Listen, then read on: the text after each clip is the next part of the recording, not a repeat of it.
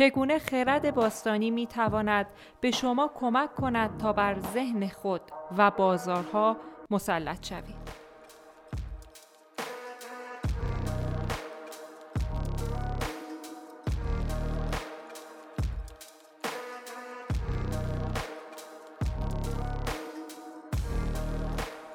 دوستان و همراهان عزیز سرمایه دیجیتال سلام من پرستو سلیمی هستم و شما دارید به سیومین اپیزود از رادیو سرمایه دیجیتال گوش می‌دید. تو این اپیزود بخش دوم کتاب معاملگر زن رو با هم بررسی می‌کنیم. تو اپیزود قبلی یعنی اپیزود 29 ما بخش ابتدایی رو بررسی کردیم یعنی نه قسمت ابتدایی کتاب و الان قسمت دهم تا 18 کتاب رو با هم بررسی می‌کنیم. خلاصه از اپیزود قبلی اگر بخوام خدمتون بگم این بودش که ما خواستیم یاد بگیریم از آین بودا تا چطور یک معاملگر خوبی بشیم تا چطور به پذیرش واقعیات درونی خودمون برسیم و بتونیم از اونا استفاده بکنیم و معاملگر بهتری بشیم. چهار تا اصل اساسی در آین بودا وجود داشت که ما خیلی بهشون اشاره کردیم اما چون اهمیت زیادی دارن الان تو این اپیزود هم بهشون اشاره می‌کنیم. این چهار تا اصل اساسی آین بودا عبارتند از اینکه یک زندگی رنج. دو علت رنج دلبستگیه سه پایان رنج ممکنه. و چهار یه روش یا سیستمی برای رسیدن به پایان رنج وجود داره. بریم سراغ ادامه کتاب و ببینیم که حالا ما باید چیکار بکنیم.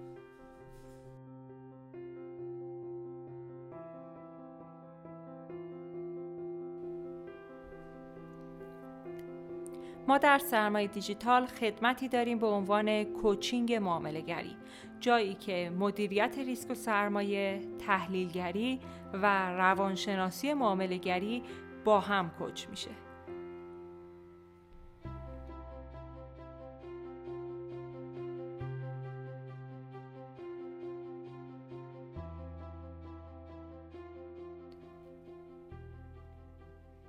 بریم سراغ بخش دهم کتاب نه بخش اول رو تو اپیزود قبلی با هم بررسی کردیم. بخش دهم کتاب می‌خوایم صحبت بکنیم از اینکه سیستم ذهن چرا اصرار داره که آرامش ذهن و سوداوری با هم در ارتباطن. ما می‌خوایم راجع به این مفهوم با هم صحبت بکنیم که عملکرد ما در معامله گری با اون چیزی که واقعا در زندگی روزمره هستیم گره خورده است. اینکه این همبستگی درسته یا نه یه بحث دیگه است که بهش می‌رسیم. اما واقعیت اینه که ما خیلی وقتا اون چیزی که در زندگیمون هستیم وارد معاملگریمون میشه و این چیزی که به عنوان یک معاملگر هستیم وارد زندگی شخصیمون میشه.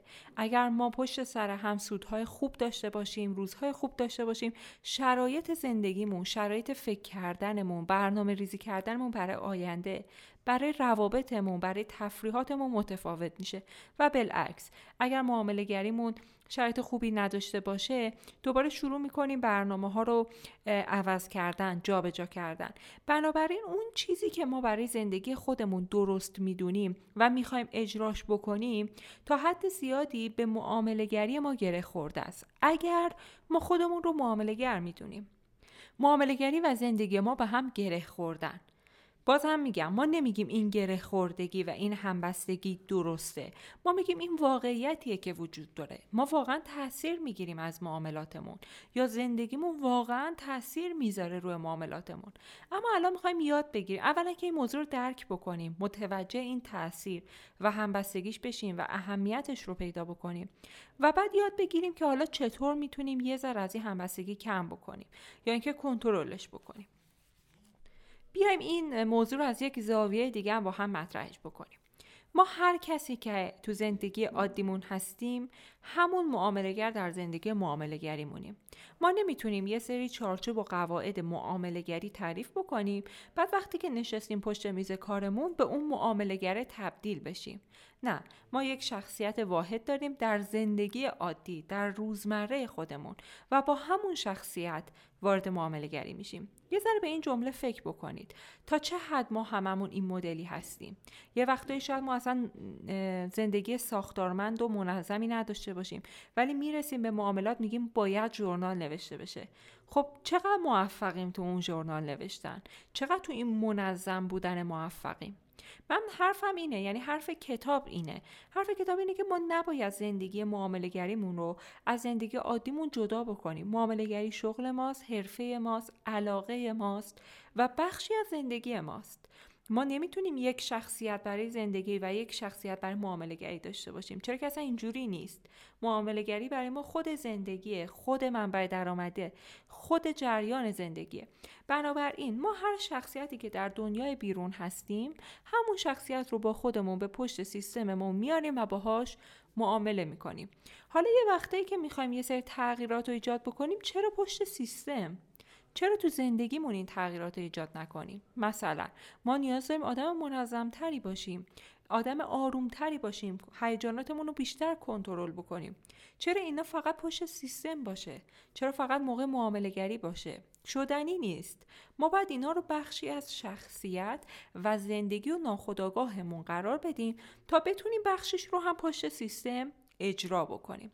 بنابراین وقتی که ما در مورد همبستگی دنیای معاملهگری و دنیای زندگیمون صحبت می‌کنیم منظورمون این نیستش که این همبستگی غلطه. نه این همبستگی وجود داره. باید درکش بکنیم.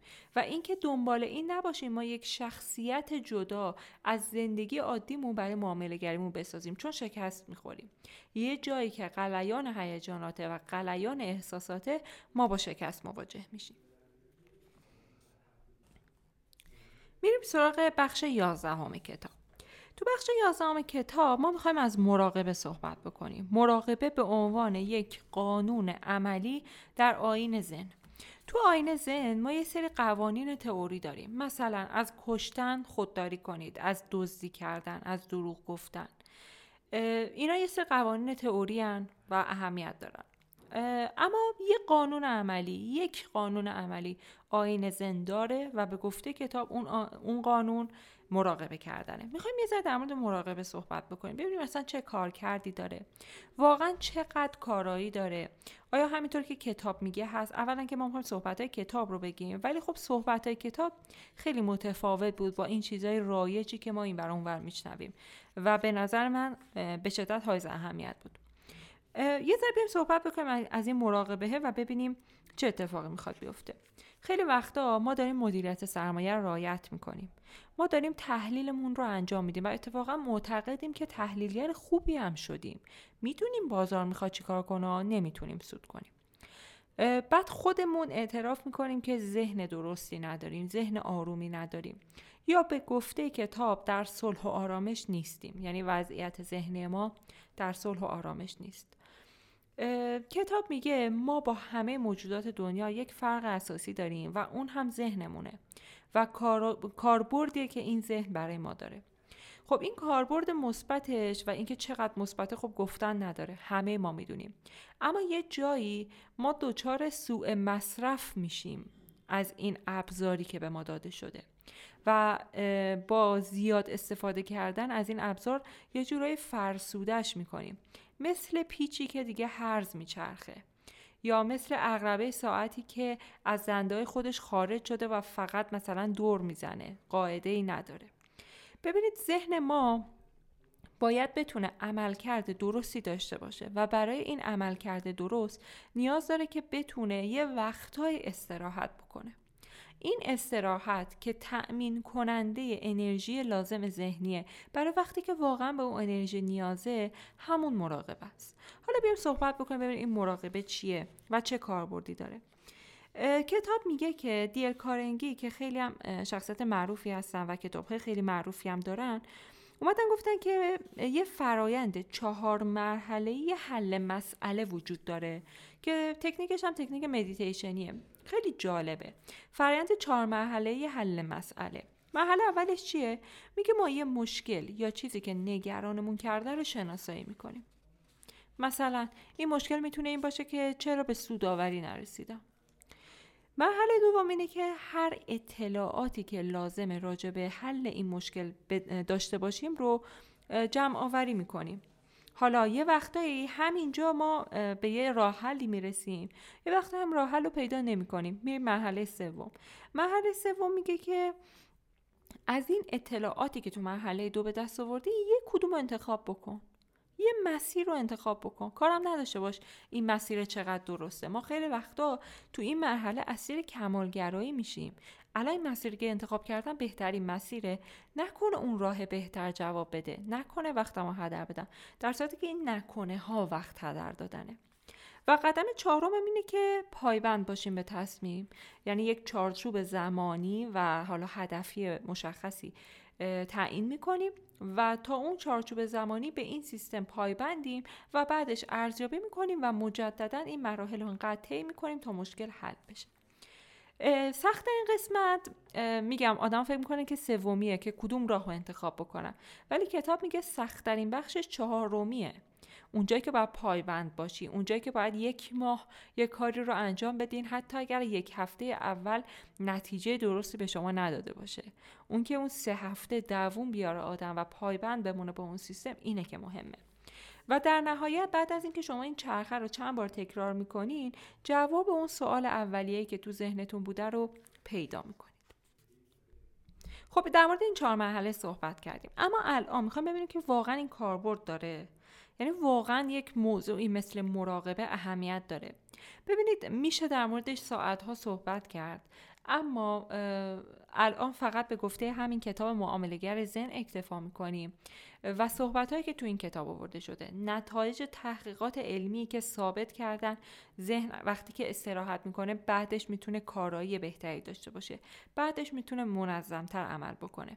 بنابراین شما مراقبه کردن رو جزو عادات روزمره خودتون باید قرار بدید حالا این عادات روزمره یعنی چی؟ یعنی شما تو مراقبه کردن باید بتونید مشاهده گر بشید. الان وارد تقریبا فصل دوازدهم کتاب هم شدیم ما. شما باید یاد بگیرید که مشاهده گر باشید. مشاهده گر اون چیزی که داره تو ذهنتون اتفاق میافته. یه وقتایی ما خودمون میشیم بخشی از مکالمات درونی ذهنمون بخشی از اتفاقات درونی ذهنمون. ولی وقتی که ما در حالت مراقبه قرار می‌گیریم که اتفاقا حالت پیچیده ای هم نیست که حالا دستا رو بخواد فرم خاصی بگیره نمیگم اونا غلطه میگم صرفا اون نیست.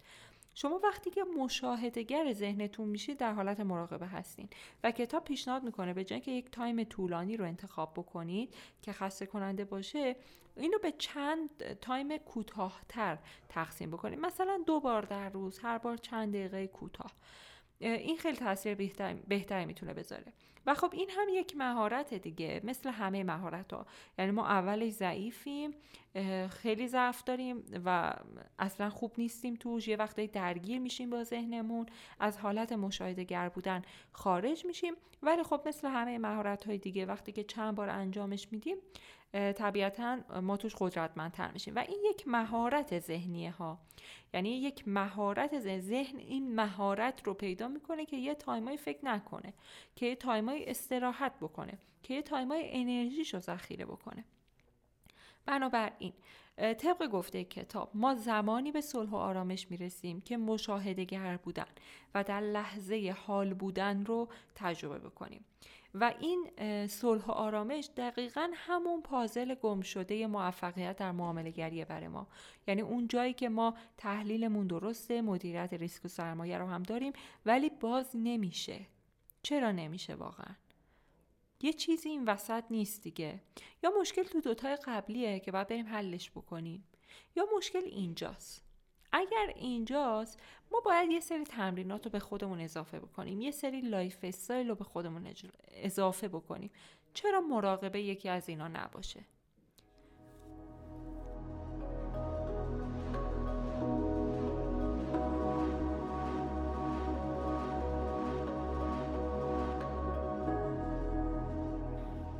خب الان می‌خوایم وارد بخش 13 کتاب بشیم. تا اینجا ما متوجه شدیم که مراقبه تنها قانون عملی آین زن و بودا هستش. و ما یاد می‌گیریم با این مراقبه مشاهدگر ذهنمون بشیم و در نهایت تبدیل بشیم به کسی که می‌تونه مشاهدگر باشه و در لحظه حال زندگی بکنه. ولی نکته که وجود داره و می‌خوایم بهش صحبت بکنیم بحث ایگو یا شخصیت فردیه. یک کلمه گفتم به نام ego که در کتاب گفته شده. اول ego رو با هم مفهومش رو بررسی بکنیم و ببینیم که چرا داریم اینجا در مورد این مفهوم صحبت می‌کنیم. مفهوم ego خیلی متکی به خوده. یعنی خود عزت نفس اعتماد به نفس اعتماد داشتن به خود همه این مفاهیمی که خود توشون محوریت و مرکزیت هستن در واقع یک شخصیت فردی از ما می‌سازن همون ایگومان.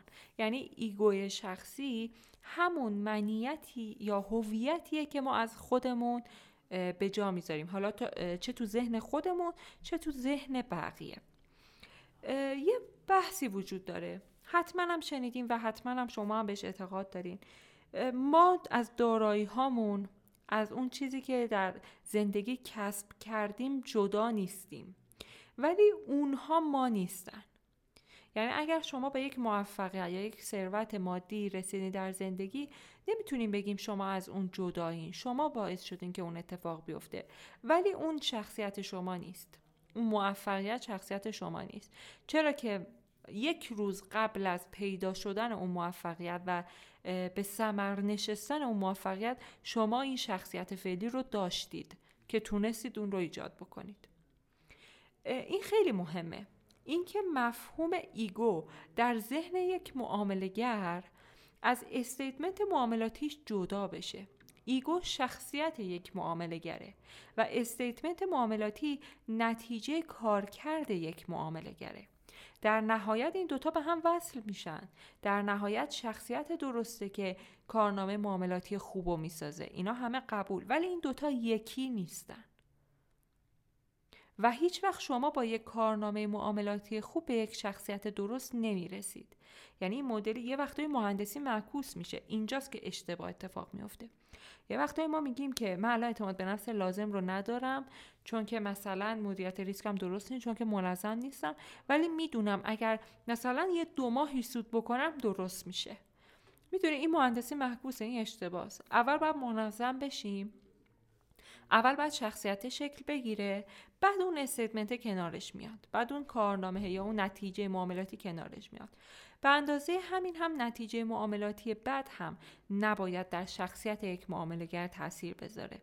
خیلی وقتا ما بمیریم معاملهگر دو تا ضرر پشت سر هم میده سیستم و کلا اصلا دگرگون می‌کنه. چرا؟ چون شخصیت و ایگو این معاملهگر از نتایج معاملاتش جدا نیست. دو تا ضرر پشت سر هم تعیین کردن که یک انسان یک معاملگر چطور رفتار بکنه و چه تصمیمی بگیره. می‌بینید وقتی که داریم راجبش صحبت می‌کنیم متوجهیم که چقدر اشتباس. ولی تو معامله گریمون چی؟ اونجا متوجهیم که چقدر اشتباس. دو تا ضرر پشت سر هم باعث میشه مدیریت ریسک یک نفر از بین بره. یعنی اون دو تا ضررن که دارن تصمیم می‌گیرن. نه ایگوی اون معامله گر تو آین زن وقتی که میگیم بیایم در لحظه حال وقتی که, میایم، وقتی که میگیم بیایم تو صلح و آرامش منظورمون همینه. منظورمون اینه که ما مشاهدگر ذهنمون بشیم ببینیم این ذهن داره چه پیشنهاداتی میده. ببینیم این ذهن داره میگه آقا حد ضرر رو جابجا بکن معامله رو وارد بشو تریگر نگیر هر چیزی. ببینیم ذهن داره اینو میگه ولی ما اجراش نکنیم. چون ما داریم مشاهده می‌کنیم. ما داریم می‌بینیم که اون ایگو ما نیست و ما می‌دونیم که شخصیتمون جداست. این خیلی مفاهیم مهمی هن. خیلی بیسن بیس ذهن یک معاملگر باید اینها باشه. باید شخصیت خودش رو بسازه بعد بیاد کارنامه معاملاتی بسازه. کتاب تو ادامه میاد صحبت می‌کنه راجع به سبکای معاملاتی مختلف و چند تا سبک خاص رو حالا نام می‌بره که حالا معامله کردن بر اساس رونده. خیلی این سبکا نکته تکنیکالی خاصی ندارن. البته که کتاب داره لحاظ تکنیکالی بررسی می‌کنه. خیلی نکته تکنیکالی خاصی ندارن. اگر علاقه مندی می‌تونید از روی کتاب اینا رو مطالعه بکنین چون نمودارهاش رو هم باید ببینید. اما الان ما بیشتر می‌خوایم در مورد بحث‌های روانشناسی صحبت بکنیم و اینکه چه جوری می‌خواد با بحث‌های تکنیکالی برخورد بکنه. کتاب میگه معاملهگری درسته که فرایند پیچیده ایه اما باهاش ساده برخورد بکنید. این ساده برخورد کردن با فرایندهای پیچیده باعث میشه که یه سری زواید از اون سیستمی که ما می‌خوایم اجراش بکنیم کم بشه و اجرایی کردن اون سیستم راحت تر بشه. معمولا خیلی می‌بینیم اتفاق میفته که افراد برای یک سیستم معاملاتی دنبال خیلی اتفاق پیچیده ای میگردن. حقیقت اینه که صرفا هر سیستم معاملاتی که پیچیده تر باشه سوددهتر نیست الزامن و خیلی وقتا سیستم های معاملاتی سودده خیلی هم سادن. ولی اون پایبندی که اصل چهارم دیل کارنگی بود که صحبت کردیم. اونه که مهمه. پایبند بودن به یه سیستم علا رقم این یه مدتی نتیجه خوبی هم نده. این خیلی اهمیت داره. و حالا در آخرین بخش از کتاب می‌خوایم راجع به مراقبه یه ذره بیشتر صحبت بکنیم یه ذره عملی تر به طور کلی دو حالت مراقبه رو کتاب به ما معرفی می‌کنه. یکی روش تمرکزیه که ما شروع می‌کنیم به تمرکز کردن و کمک می‌کنیم که ذهنمون متمرکز بشه و دومی روش بینش. تو روش تمرکز یه وقتایی که مثلا یک نفر از شما می‌خواد یه صحنه دلپذیری رو توصیف بکنید یا یک موسیقی خاصی رو گوش بدین و سعی بکنید ذهنتون رو خالی بکنید. در واقع ما کمک می‌کنیم که ذهنمون خالی بشه. در واقع ما کمک می‌کنیم که ذهنمون خالی بشه. اما تو روش بینش ما دنبال این هستیم که ما آگاه بشیم نسبت به اون چیزی که تو ذهنمون داره اتفاق میفته تو طول اپیزود گفتیم مشاهده کردن ذهن. اون اتفاقاتی که تو ذهنمون میفته مشاهده گرشون باشیم. و اگر بخوایم یک دستورالعمل داشته باشیم برای یک معامله گری خوب می‌تونیم بگیم که از طریق مدیتیشن و مراقبه می‌تونیم به نسبت به تفکراتمون آگاه بشیم.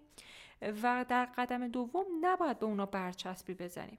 ببینید خیلی وقتا ما نسبت به یک فکری آگاه میشیم. مثلا فکرمون اینه که بدون اینکه محاسبه ریسک انجام بدی وارد یک معامله بشو. خب ما نسبت به این آگاه میشیم و می‌دونیم این طمعه. اما اون رو جزوی از خودمون می‌دونیم. قبلا هم گفتیم ما نمی‌خوایم برچسبی بزنیم روی احساساتمون. اگر طمعه باشه طمعه. ولی اون از ما جداست. ego ما ego تماعی نیست. اگر که واقعا نباشه ها اگر هست ما باید روی ego کار بکنیم. اما حقیقت اینه که اگر ذهن شما به یه چیزی داره فکر می‌کنه اون خود واقعی شما نیست. اون رفتار اون عمل کردی که از خودتون دارین نشون میدین نشونگر شخصیت شماست. ببینید خیلی وقتا آدما خودشون رو بابت فکر و احساسی که تو ذهنشون میاد سرزنش می‌کنن. این خیلی اشتباهه. ذهن ما می‌تونه یک هویتی جدا از ما داشته باشه. هویت ما رو رفتار و عمل کردمونه که تعیین می‌کنه نه نتیجه عمل کرد گفتیم استیتمنت معاملاتی شما نمیگه شما چه کسی هستید. اینکه چقدر منظمید اینکه چقدر پایبندید اینکه چقدر دقیقید اینکه چقدر پشت کار دارید اینا شخصیت آدم ها رو معرفی می‌کنن. پس تفکراتمون احساساتمون اینا معرف ego ما نیستن. نتیجه عملکردمون هم معرف ego نیست. همه اینا خوبه ها. این خوبه که ما احساس خوبی داشته باشیم. تفکرات خوبی داشته باشیم. نتیجه عملکردمون خوب باشه. ولی هیچ کدوم از اینا ego ما نیست. ego ما رفتار و عمل کردمونه. این خیلی مهمه. ما به عنوان یک معامله‌گر باید سعی بکنیم یک ego درست از خودمون بسازیم و در نهایت ما با این ایگوی درست با مراقبه و با ذهن آگاهی و مشاهده اینها می‌تونیم به یک عملکرد درست برسیم. چرا به عملکرد درست می‌رسیم؟ چون در نتیجه همه اینها صلح و آرامش اتفاق میفته کتاب روی دو تا کلمه صلح و آرامش خیلی تاکید کرد و کلا آین بودا آین زن خیلی معتقدن که این صلح و آرامشن که باعث میشه یک فرد تا چه میزان رضایت از زندگی رو تجربه بکنه. بنابراین پازل گم شده ما در عدم رضایتی که از معاملاتمون یا از زندگیمون داریم اون صلح و آرامشه. و راه رسیدن به اون صلح و آرامش رو هم توی این دوتا اپیزود با هم صحبت کرد